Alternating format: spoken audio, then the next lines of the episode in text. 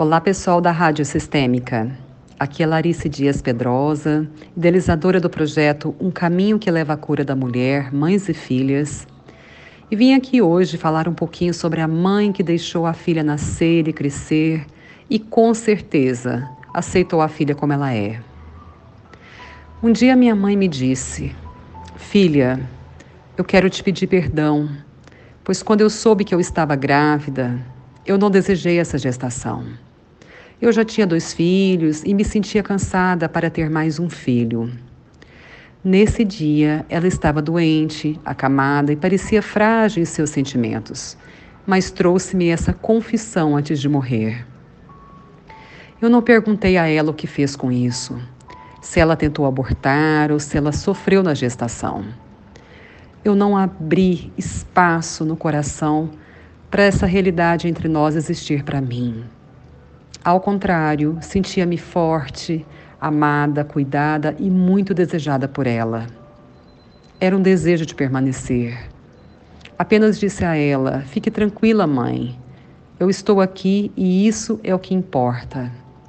Naquele dia, eu não queria falar da rejeição que, sem perceber, guardei a vida toda no coração e que refletiu em muitos traumas, perdas, separações difíceis e fracassos que vivenciei até aqui.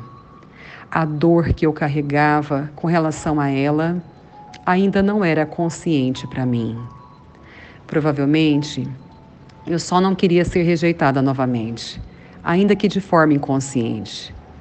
Mas, como disse Bert Hellinger, tudo que excluímos um dia chega a nós. E vários sentimentos de rejeição me acompanharam pela vida. Às vezes recebia rejeição, às vezes eu rejeitava. Os anos se passaram e muitos acontecimentos difíceis e desafios me acompanharam até aqui. Vivenciei relações que me exigiram muito, pois se eu fosse eu mesma com os meus limites, sentia que seria rejeitada.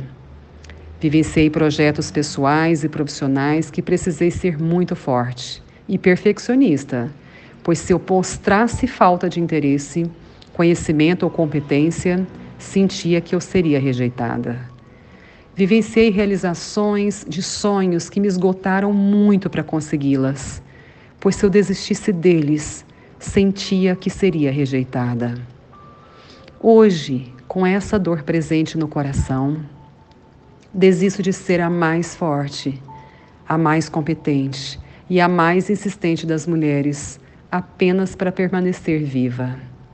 Hoje, eu recebo sim da vida do jeito que foi e do jeito que é, simplesmente porque o movimento natural da vida acontece e permanece.